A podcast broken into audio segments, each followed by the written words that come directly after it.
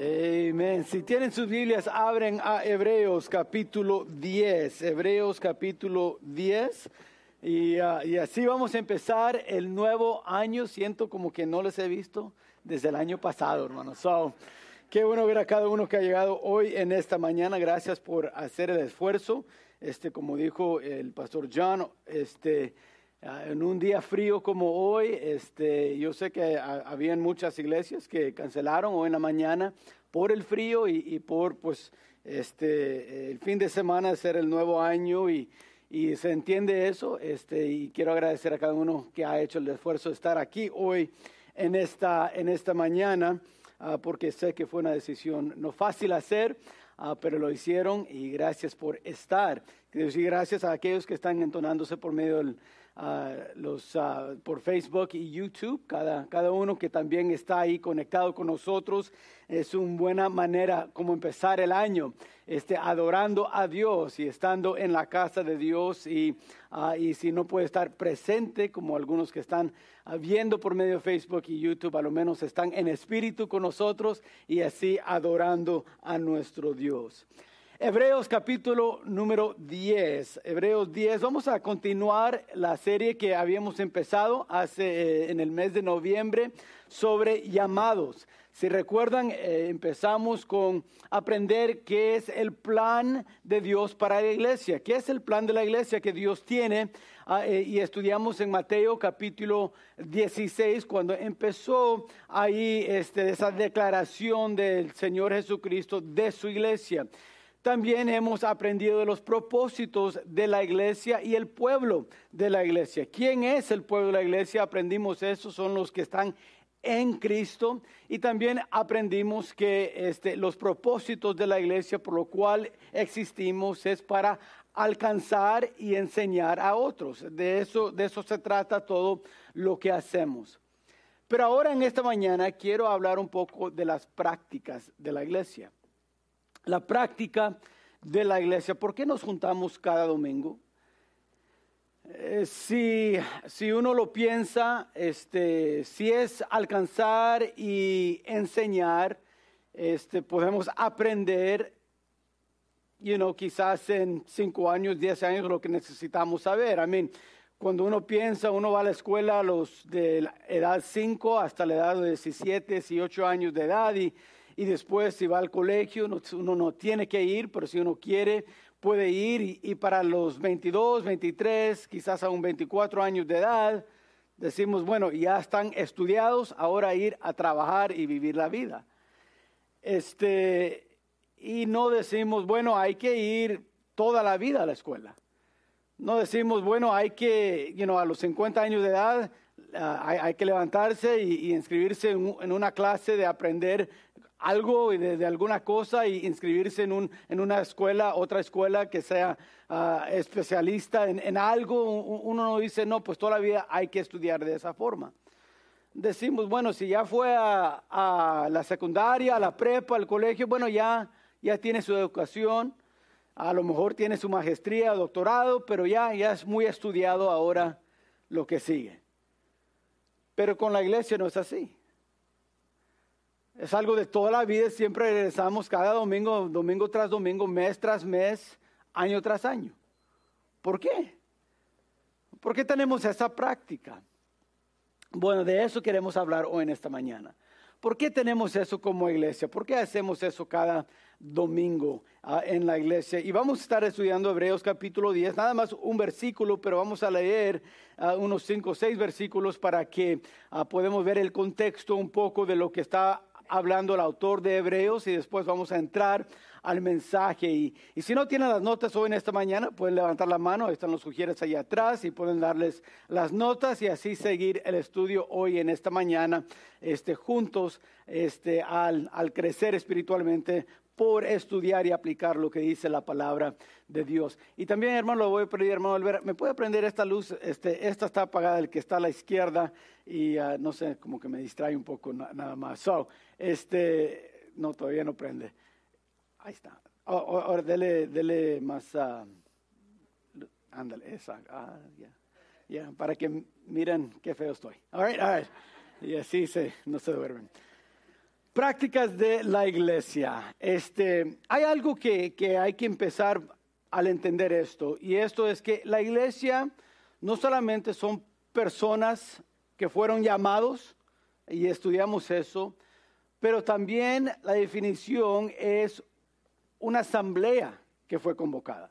Ahora, sabemos que la asamblea es personas que se juntan, pero también hay la idea de unidad en esa, asamblea. E, e, es, como en el matrimonio, dos personas se hacen una familia, igual con la iglesia. Hay muchas personas que sí somos la iglesia, la iglesia no son los edificios, sino las personas, pero somos una asamblea, o sea, somos, ah, debemos de tener unidad en esto.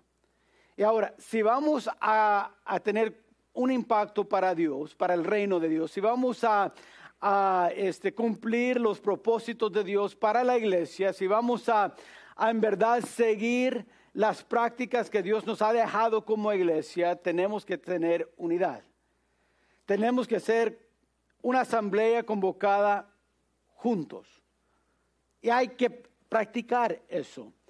Este, yo sé que últimamente, en los últimos dos años, ha sido más difícil hacer eso. Con pues, eh, la pandemia este, eh, hemos tenido que hacer ajustes en, en, en, estas áreas, pero no dejamos de congregarnos.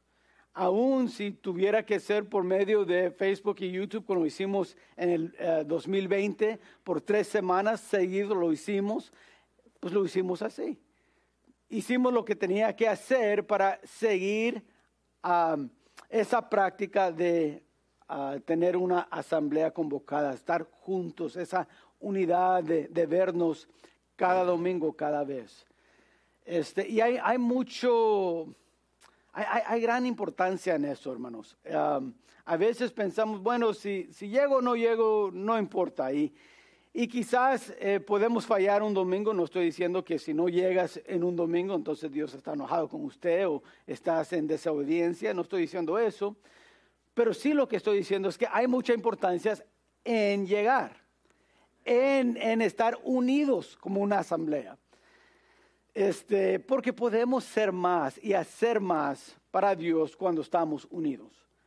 Este, no, sé si están familiarizados con esta palabra, ah, este, sinergia.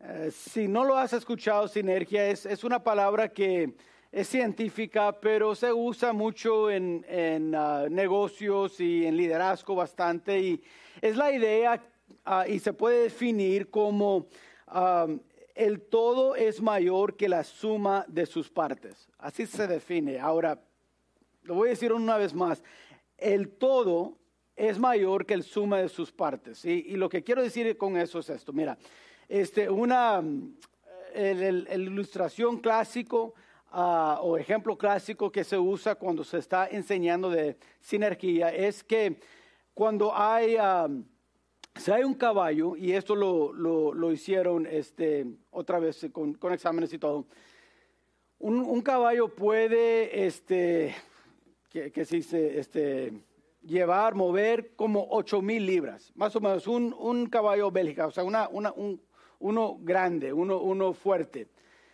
Ahora, al mover 8 mil libras, uno dice, eso es bastante, es muy fuerte el caballo.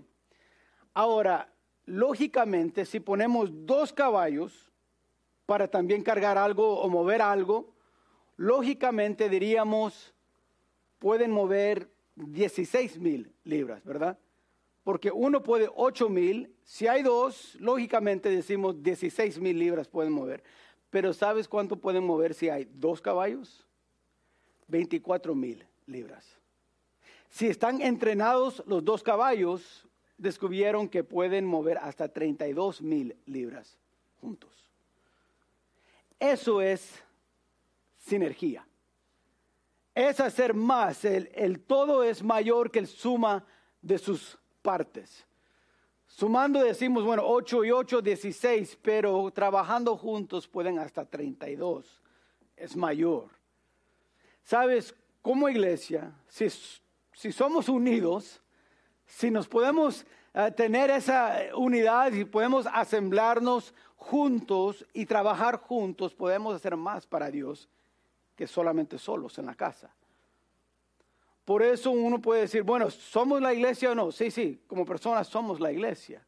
Fuimos llamados, pero también es una asamblea convocada. O sea, todos fuimos llamados, pero todos fuimos llamados y debemos trabajar juntos.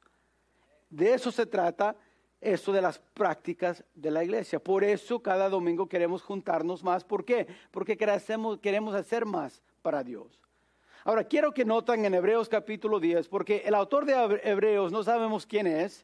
Algunos piensan que es Pablo, otros piensan que era Judas, el medio hermano de Jesús, y, y hay otros que piensan que fueron otros autores. Pero lo que uno va a estudiar al estudiar el libro de Hebreos es que este autor conocía mucho el Antiguo Testamento.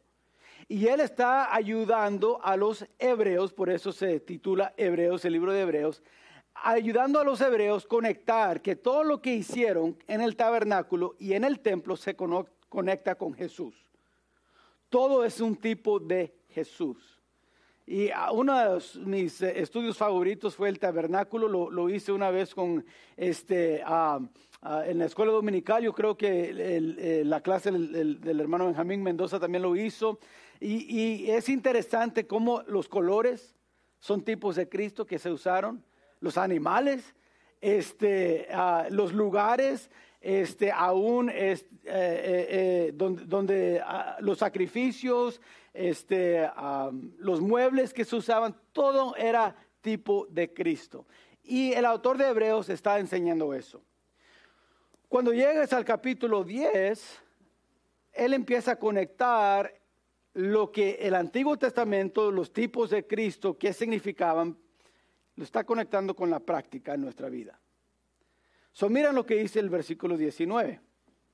Dice, así que, hermanos, teniendo libertad para entrenar en el lugar santísimo por la sangre de Jesucristo, por el camino nuevo y vivo que Él nos abrió a través del velo, esto es de su carne, y teniendo un gran sacerdote sobre la casa de Dios, acerquémonos con corazón sincero, en plena certidumbre de fe, purificados los corazones de mala conciencia y lavados los cuerpos con agua pura mantengamos firmes sin fluctuar, fluctuar, uh, fluctuar, gracias, la profesión de nuestra esperanza, porque fiel es que prometió. Y considerémonos unos a otros para estimularnos al amor y a las buenas obras, no dejando, y esto es el versículo clave, no dejando de congregarnos como algunos tienen por costumbre, sino exhortándonos y tanto más cuanto veas que aquel día se acerca. Entonces ya va conectando el autor. Como tenemos acceso al lugar santísimo, y esto es una conexión con el tabernáculo y el templo, el lugar santísimo era donde estaba la presencia de Dios, la arca de Dios. Dice, ahora como en el Antiguo Testamento solamente el sumo sacerdote podía entrar ahí, ahora con la muerte de Cristo en la cruz, Él nos ha dado a nosotros el poder de entrar al lugar santísimo, ¿verdad? El versículo 20 nos dice eso. Y ahora, por medio de la sangre de Cristo, que fue en su carne, que él, eh, él muriendo en la cruz nos ha dejado ese acceso, ahora dice, acerquémonos entonces. Y al acercarnos a Dios, no dejan de congregarse. Ahora está poniendo la práctica. Entonces está diciendo, ahora, ¿tenemos acceso a Dios? Sí. ¿Podemos tener acceso a Dios en la casa? Sí. En el capítulo 4 de Hebreos, él dice, hey, pueden venir ante el trono de la gracia cuando necesitan la gracia de Dios. Y eso es en todo tiempo.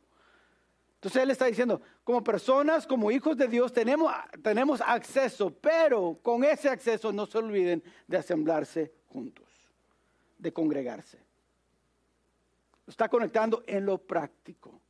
Está diciendo, ahora, como cristianos, como personas que fueron llamados, congréganse. ¿Pero por qué? ¿Para qué?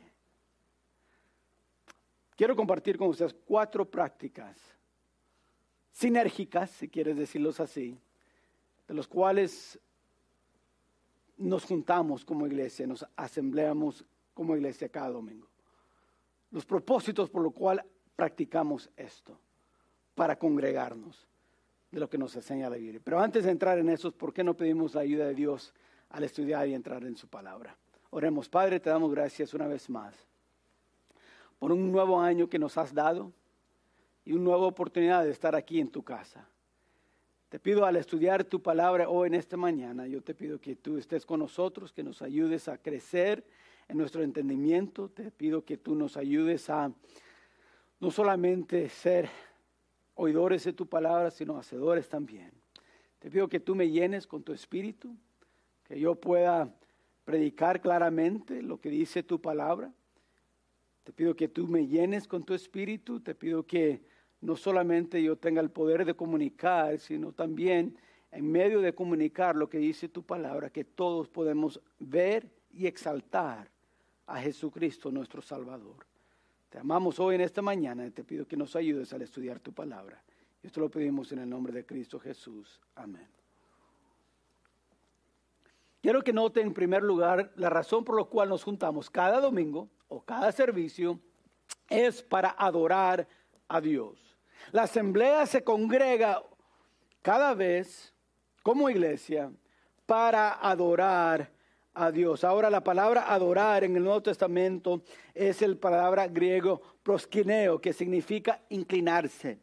Es una postura donde uno se somete a Dios, donde muestra exteriormente este, esa sumisión a la grandeza de Dios, al poder de Dios, al carácter y, la persona de Dios. Esa es la palabra prosqueneo. Entonces, cada vez aún ah, eh, ah, eh, hemos estudiado esto de adorar ya, las últimas dos semanas estudiamos esto durante la Navidad. Pero ah, cuando se, postra uno en sus eh, rodillas a adorar a Dios, esa es la palabra prosquineo. Ahora, eso no significa que uno tiene que ponerse de rodillas cada vez, sino es la idea de cómo nuestro corazón debe estar sometido, sometidos a Dios al adorar a Dios. Este, e, eso proyecta una idea de nuestro corazón, nuestro carácter, no solamente lo exterior. Como dije, este, solamente porque llegamos a la iglesia, solamente porque abrimos la Biblia, no significa que estamos adorando. Todo depende de cómo está su corazón al hacer esas cosas. Si estás inclinado en decir, Dios, estoy aquí cantando, leyendo, haciendo lo que estoy haciendo, adorando a ti porque tú eres un Dios hermoso, maravilloso. Eres mi Dios. Entonces, nos congregamos para adorar a Dios y lo hacemos primeramente por cantar a Dios. Quiero que, que notan que cada vez que, venimos como, como iglesia a congregarnos, como una asamblea convocada, llamados por Dios, pasamos un tiempo cantando. ¿Por qué cantamos? Porque es una forma de adorar a Dios. Cantar es una forma de adorar a Dios. Dice, bueno, ¿dónde dice eso en la Biblia? Efesios capítulo 5, versículo 19. Ahí están sus notas. Dice, hablando entre vosotros con salmos, con himnos y cánticos espirituales, cantando y alabando al Señor en vuestros corazones. Es una forma de adorar a Dios. Ahora dije, alabar es admirar a Dios, adorar es dar a Dios. Al adorar, una de las maneras que demostramos que estamos inclinados en nuestro corazón hacia Dios es cantar a Él cantando salmos, himnos y cánticos espirituales. Mira lo que dice Colosenses, capítulo 3, versículo 16. La palabra de Cristo more en abundancia en vosotros, enseñándoos y exhortándoos unos a otros en toda sabiduría, cantando con gracia en vuestros corazones al Señor con salmos, himnos y cánticos espirituales. Sabes, cuando cantamos juntos, no solo ah, obedecemos las instrucciones que Dios nos da como su iglesia, sino que también somos movidos por el Espíritu Santo de una manera diferente que en cualquier otra manera.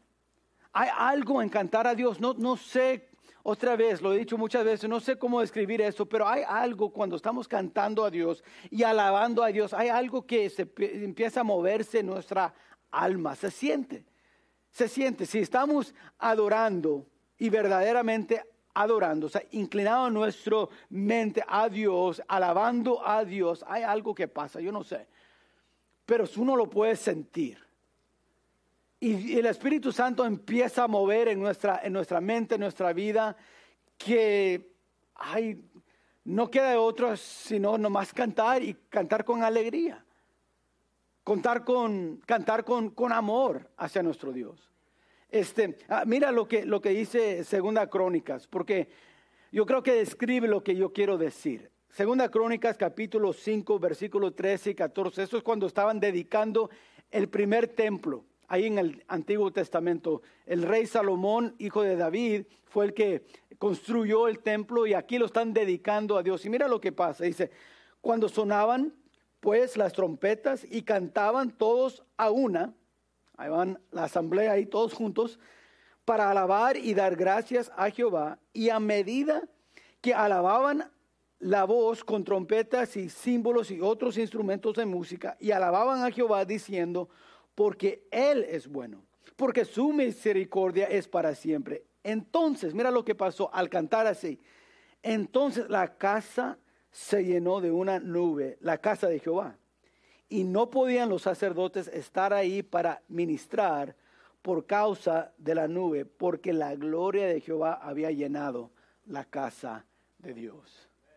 Algo hermoso nomás cantar, algo poderoso, algo entre, en, en el cual nosotros como llamados de Dios, que Dios empieza a mover que la gloria de Dios baja.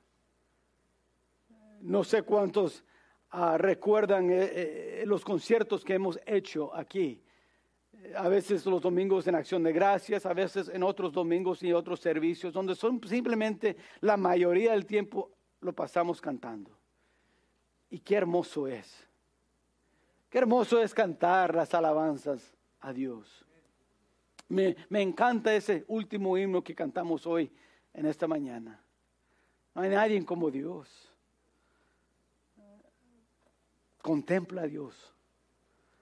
Qué hermoso es nomás escuchar las voces unidas como iglesia, alabando y cantando a Dios. Ah, yo no sé de ustedes, eh, cuando, cuando teníamos esa pandemia en, el 2020 y teníamos que cancelar los servicios, a lo menos ah, estando aquí en juntos en, la casa de Dios y teníamos que ah, ir por medio de, ver por medio de Facebook y, YouTube. Yo no sé cuántos cantaban en, la casa cuando estábamos con la música y, era hermoso, era hermoso cantar, pero ¿qué diferencia hay cantando en la casa solo, con la familia o nomás uno solo, que estar en la casa de Dios, ¿no? Hay, hay algo que se siente muy diferente.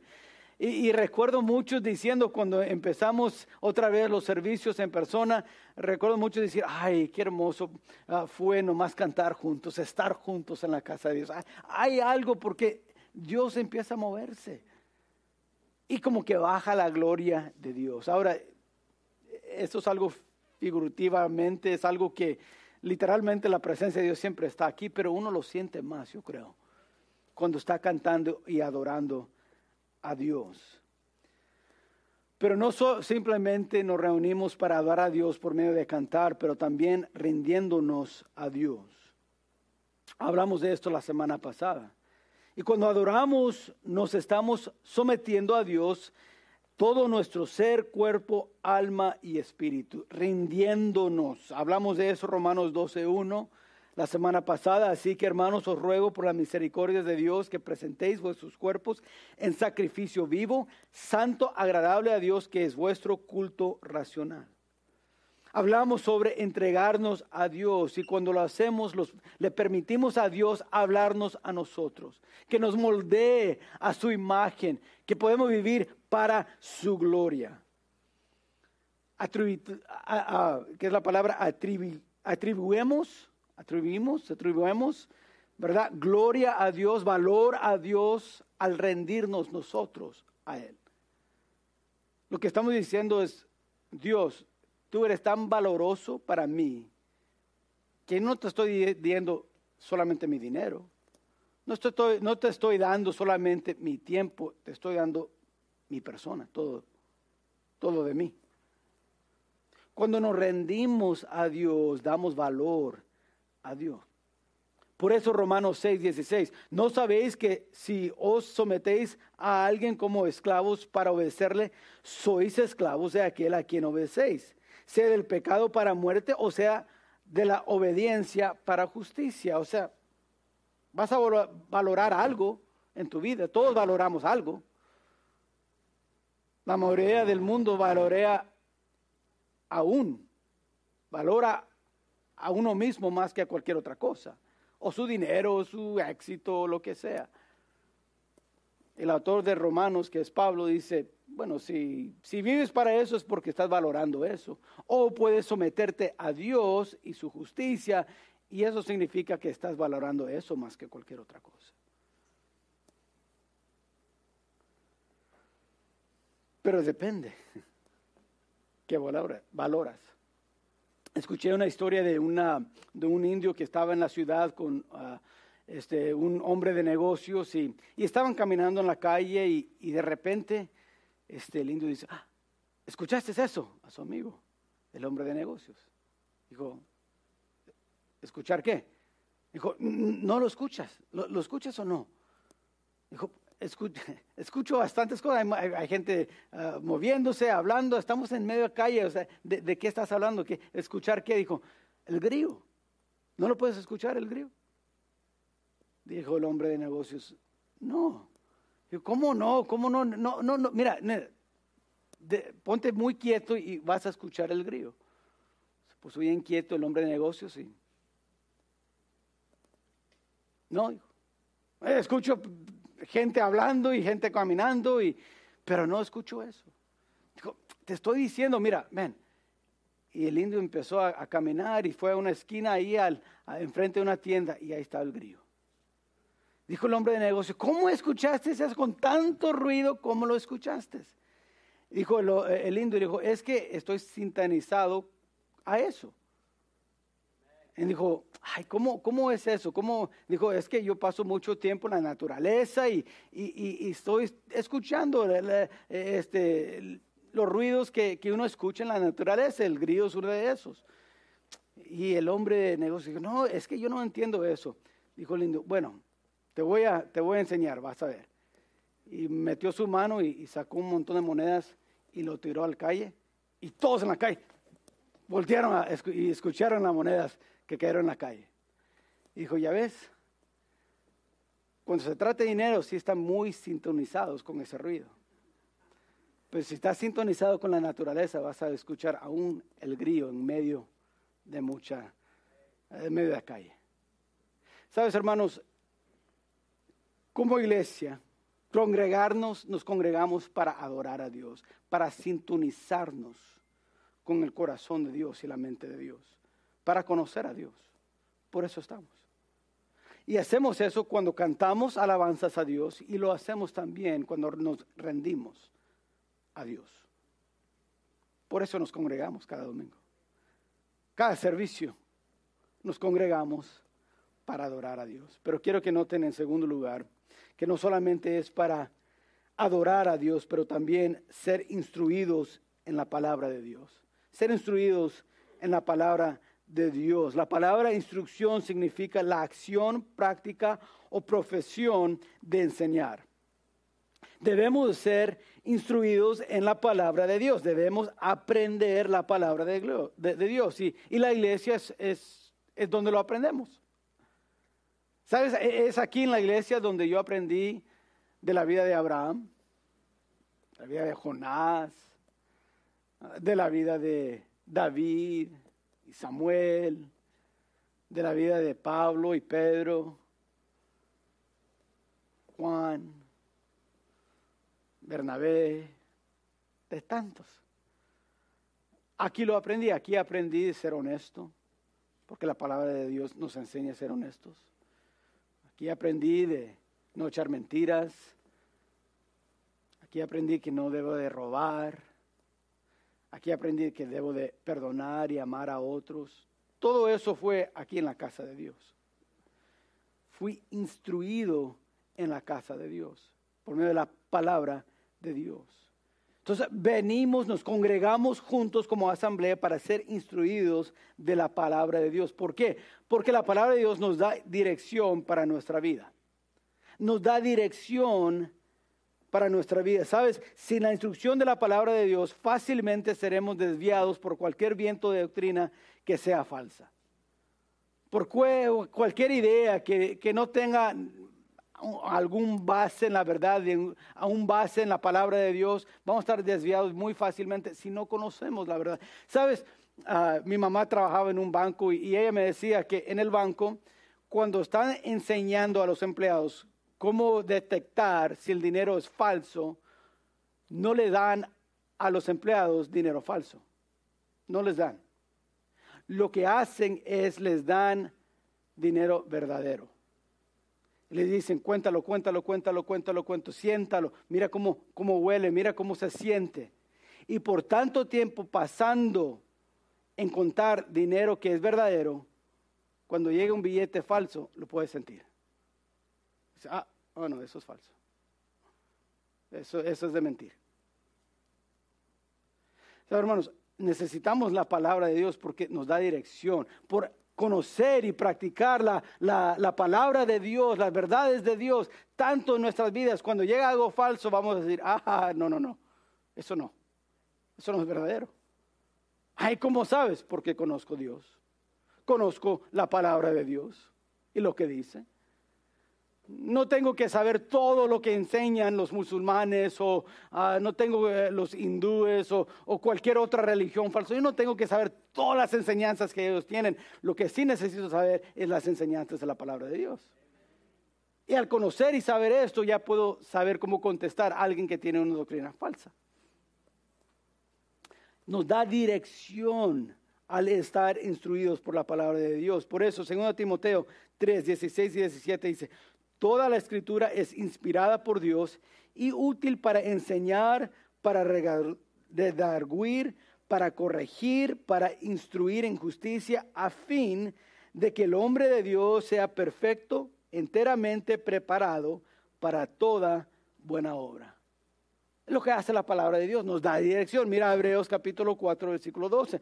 Porque la palabra de Dios es viva y eficaz y más cortante que toda espada de dos filos, y penetra hasta partir el alma y el espíritu, las coyunturas y los tuéntanos.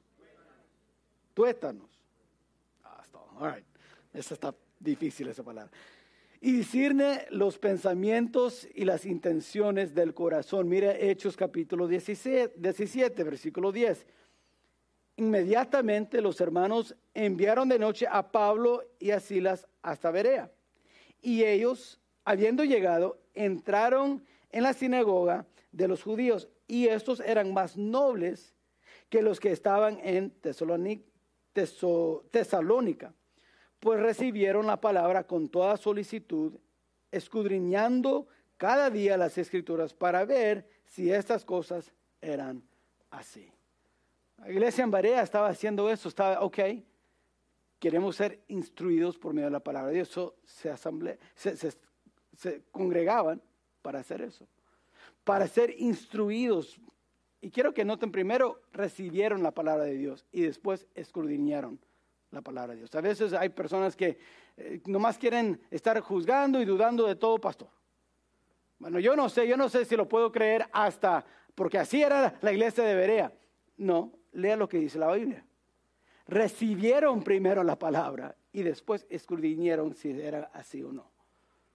No dice, y dudaron cuando recibieron y escudriñaron primero. No dice así.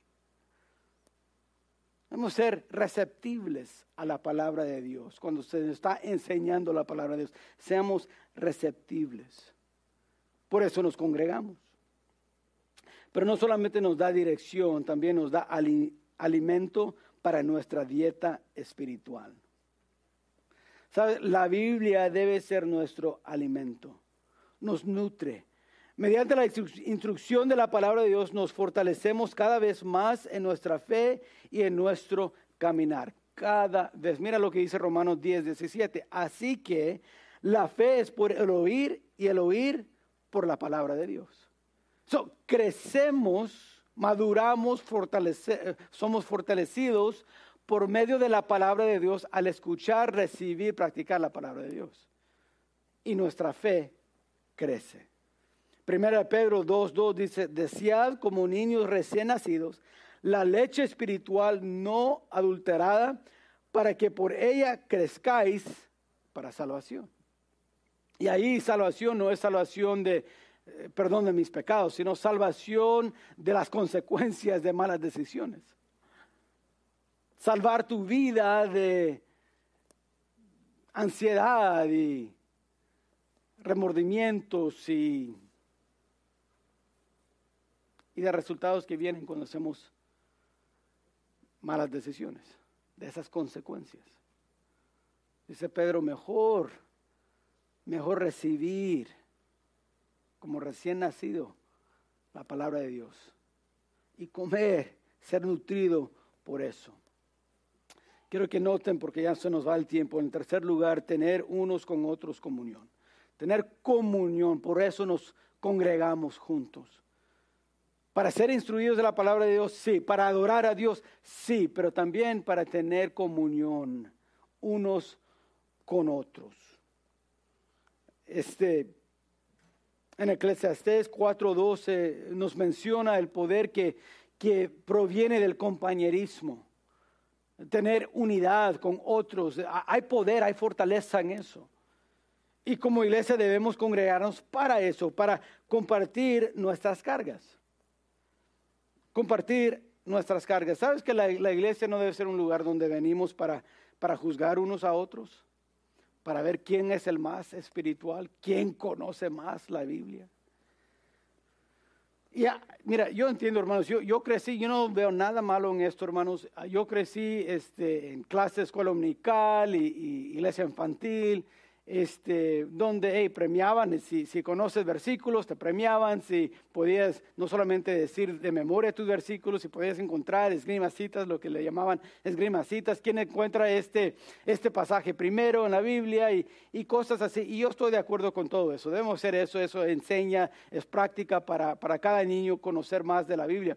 Pero a veces se nos puede meter, ay, si puedo, si soy el más rápido en esgrimacitas, es porque soy más espiritual que otros.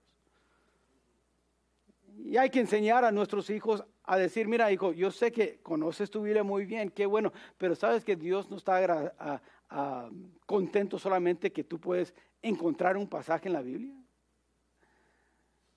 Lo que agrada a Dios es que tú lo practicas en tu vida. Eso es lo que agrada a Dios. Así le dijo Samuel a Saúl, ¿no? ¿O se agrada a Dios en ofrendas y holocaustos? Más que en obedecer su voz? Saúl permitió ese pensar, ese pensamiento, ese, ese tipo de vida penetrar en cómo actuaba y cómo vivía. Todo lo exterior, exterior, exterior y no llegó a hacer mucho para Dios. Dios le quitó el reino, más bien, por tener esa actitud. Y se lo dio a David. Nosotros, si no tenemos cuidado, hermanos, así se convierta la iglesia. Bueno, wow, a ver qué están haciendo hoy. Oh, ¿viste cómo llegaron? ¿Viste cómo hablaron? ¿Viste lo que subieron en Facebook? Ah. Hermanos, dice la palabra de Dios, ni en ninguna parte está diciendo, ay, debemos de estar nomás juzgando a otros. No, discernir es una cosa, juzgar es otra cosa. Y deja de decir que la palabra de Dios dice muchas veces en Gálatas, Romanos, ahorita vamos a ver eso, debemos llevar las cargas de los unos a los otros. Eso significa cuando alguien falla, cuando alguien hace una mala decisión, no es decir, ya ves lo que te toca, ¿ya? las consecuencias para que te eduques. Es decir, hermano, estoy orando por usted. Hermano, eso es algo difícil para estar viviendo lo que está pasando en su familia, lo que está pasando en tu vida, ay, me quebranta el corazón, estoy orando por ti. Compartir cargas unos con otros. Romanos 14, 13, así que ya no nos juzguemos más los unos a los otros, sino más bien decidir no poner tropiezo u, ocasión de caer al hermano. Mira Gálatas 6, 1 y 2, hermanos, si alguno fuera sorprendido en, una, en alguna falta, vosotros que sois espirituales, restauradle con espíritu de mansedumbre, considerándote a ti mismo. No sea que tú también seas tentado. Sobrellevar los unos las cargas de los otros y cumplir así la ley de Cristo. En otras palabras, debemos identificarnos con las luchas de otros. No es decir, ay, viste que ese hermano, este, es mejor decir, hermano, cualquier de nosotros, como varones, puede pasarlo igual. Estoy orando por ti.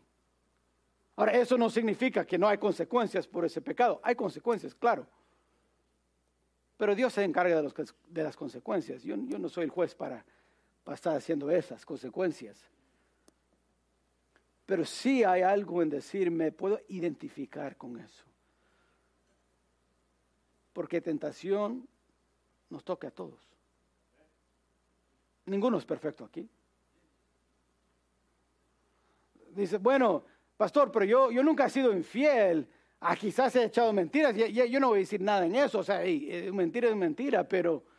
Y todos los echamos. ¿Sabes? Por una mentira David, que él echó, que David echó, 70 hombres fueron matados. Por una mentira. Pequeña, que uno diría, ah, no es mucho. Costó la vida de 70 personas cuando fue infiel, costó la vida de una persona, su bebé. Una mentira, 70. No más digo. No estoy diciendo hay unos más peor que el otro, lo que estoy diciendo, los dos son malos. Y a todos estamos tentados por lo mismo, por mentir o por ser infiel o por cualquier cosa, por pecado. Y llevar las cargas los unos a los otros, identificar y decir, sabes hermanos, si no por la gracia de Dios, yo también estuviera ahí. La gracia de Dios ha hecho que mi matrimonio sea fuerte y que nos amamos y que hemos eh, sido fieles unos a los otros. Yo con mi esposa y mi esposa conmigo. No porque ella es muy buena persona y, y yo soy muy buena persona, no, sino por la gracia de Dios. Simplemente. Pero no solamente cargar las cargas de unos a los otros, pero nos congregamos para compartir nuestras bendiciones. Al reunirnos en la iglesia debemos ser una bendición y compartir nuestras bendiciones con otros. Eso significa que podemos darnos a las necesidades de los demás. Podemos compartir lo que Dios nos ha dado con otros. Hicimos esto en el mes pasado. Había una necesidad y hay una necesidad de juguetes allá en Venezuela con los niños. Vamos a compartir lo que Dios nos ha dado a nosotros aquí. Y lo hicimos no como solamente individuales, sino lo hicimos como iglesia, como una asamblea convocada juntos, llamados juntos, unidos a decir vamos a suplir esta necesidad. Por eso nos congregamos cada vez. Compartir las bendiciones de Dios. ¿Sabes? Si, si pasaste todo el año 2021 y no compartiste nada con nadie de las bendiciones de Dios que te fue dada, entonces te tengo que decir que no obedeciste una de las prácticas de la iglesia. Y se pasa mucho tiempo así, no va a pasar mucho tiempo cuando ya no vas a ni estar aquí en la iglesia. Porque como asamblea, como iglesia tenemos el propósito, tenemos el, la práctica de decir, vamos a compartir las bendiciones que Dios nos ha dado. Eso es parte de la comunión. Hechos 2.45, y vendían sus propiedades y sus bienes y los repartían a todos según la necesidad de cada uno. Eso fue la iglesia en el primer siglo. Romanos 14, 19. Así que sigamos lo que contribuye a, contribuye a la paz y a la mutua edificación. Efesios 4, 2 y 3, con toda humildad y mansedumbre, soportados con paciencia los unos a los otros en amor, solícitos en guardar la unidad del Espíritu en el vínculo de la paz. ¿Sabes? La falta de unidad en esto trae chismes, dolor, sufrimiento a cualquier iglesia, a cualquier asamblea. No tener estas prácticas como algo que nosotros hacemos como iglesia es lo que va a traer. Por eso nos congregamos juntos cada vez, sí. ¿Para qué? Para adorar a Dios, sí. Para ser instruidos en la palabra de Dios, sí. Pero también para tener comunión unos con otros. Llevar las cargas y compartir bendiciones. Hermanos, si no estamos haciendo eso, no estamos obedeciendo lo que dice la, Dios de lo que debemos hacer como iglesia. Y en este año 2022, es, mi petición a Dios es, Dios, ayúdanos a ser una iglesia que hay comunión en ella. Unidad. Donde no hay problema con nadie. Que el hermano Chevy puede ir a comer con hermano Santos y no hay problema. Que hermano Orozco puede ir a la casa del hermano Benjamín y tomar y pasar un tiempo de compañerismo, hablando y edificando uno al otro. Algo fácil. De eso es la comunión. Y en esos tiempos llevar las cargas del uno al otro y también compartir bendición uno con otro.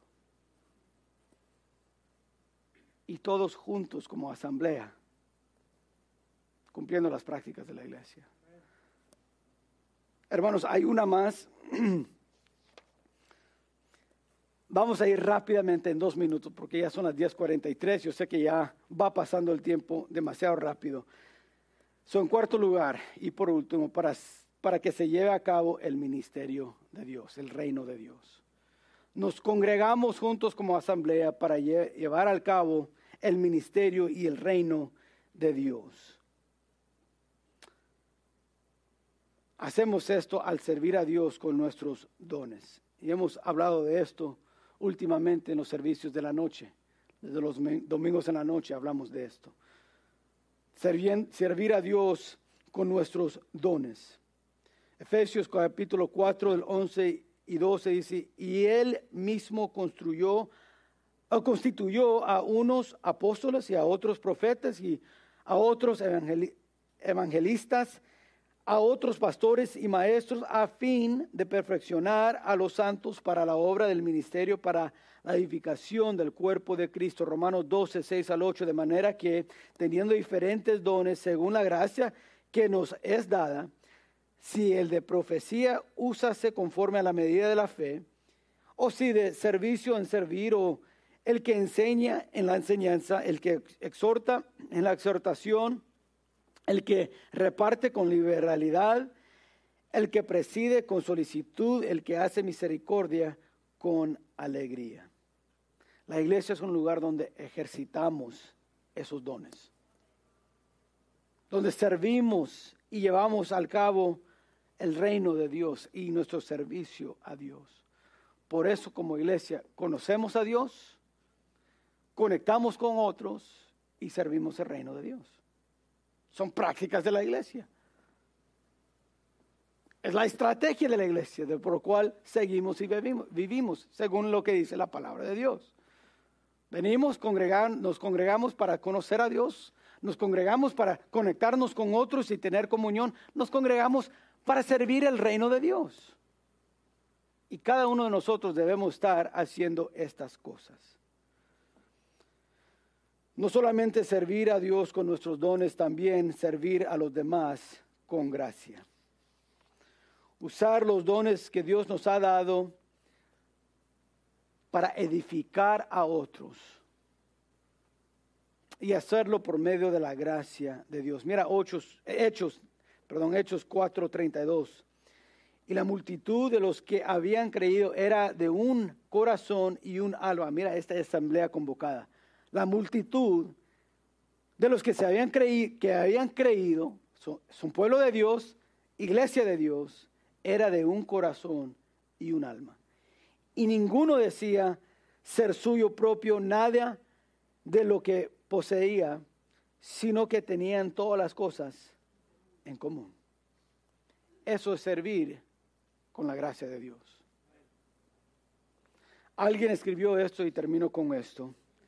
Si quieres matar la iglesia, si quieres matar la iglesia, nunca vayas a tu iglesia ni a sus reuniones. Si vas, pues llega tarde y nadie le importa.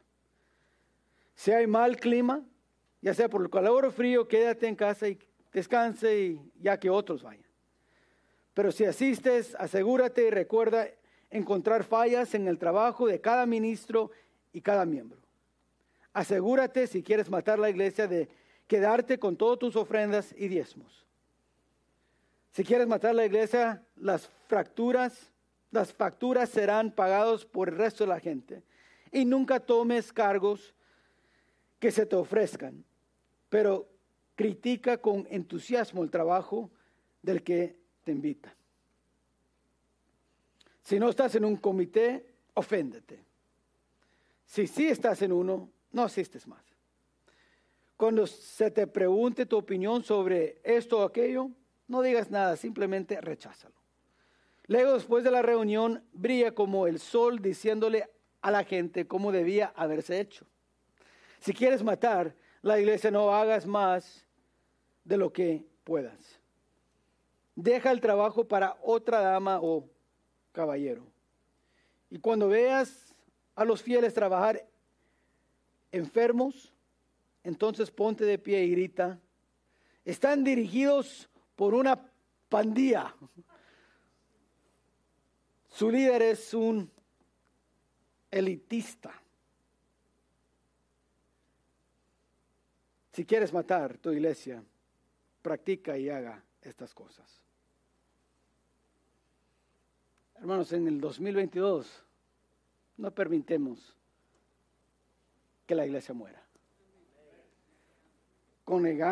hay que congregarnos unidamente para practicar qué? Adorar a Dios, ser instruido por su palabra, tener comunión unos con otros y servir el reino de Dios.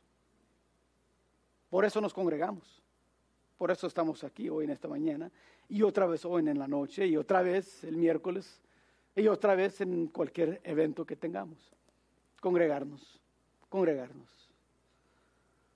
Son las prácticas de la iglesia, según la palabra de Dios. Y en esta mañana, en este primer domingo del nuevo año, nomás quiero poner ese reto. Como iglesia, practiquemos lo que dice la palabra de Dios, lo que nos enseña.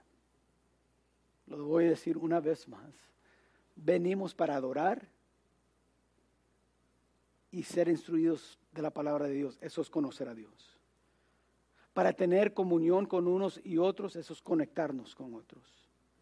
Y servir a Dios es para expandir su, expandir su reino. Por eso existimos como iglesia, por eso estamos aquí, por eso nos reunimos cada domingo. Espero que en este año podemos seguir en esa práctica. Vamos a orar. Padre, te damos gracias una vez más por tu palabra. Te doy gracias en esta mañana porque solamente de una mente divina puede venir esta idea de la iglesia. Y qué hermoso es formar parte de una iglesia, de una asamblea que ha sido llamado por medio de tu nombre, salvado por medio de tu sangre. Podemos servir unos a otros, podemos servir tu reino por medio de tu gracia. Qué hermoso plan, qué hermoso propósito, qué hermoso pueblo es el pueblo de Dios. Te damos gracias, Padre, que en este nuevo año tú nos has llamado a seguir tu voz, tu espíritu en estas prácticas. Y yo te pido que al hacer esto, aún en este primer domingo del nuevo año, que podemos ser fiel ser fieles en cumplir todo lo que nos has llamado a hacer. Y sé que en este año hay personas que van a llegar a nuestra iglesia por primera vez. Personas que ni han escuchado el Evangelio. Que en este año van a escuchar el Evangelio, van a creer en el nombre de Cristo Jesús, lo van a recibir como su Salvador personal y se van a unir a esta iglesia. Oh Padre, yo te pido que al unirse a esta iglesia, ellos encuentran una iglesia que va creciendo en su conocimiento de ti. Una iglesia que tiene en común todas las cosas y hay comunión y felicidad en eso. Que pueden encontrar una iglesia que quiere servir el reino de nuestro Dios. Lo más importante en toda la vida. Ayúdanos a ser esa iglesia, ayúdanos en este año cumplir todo por lo cual nos has llamado a hacer. Necesitamos tu ayuda si lo vamos a cumplir. Necesitamos la llenura de tu espíritu. Te pido que nos llenes. Úsanos, te pido, Padre. En el nombre de Cristo Jesús. Amén.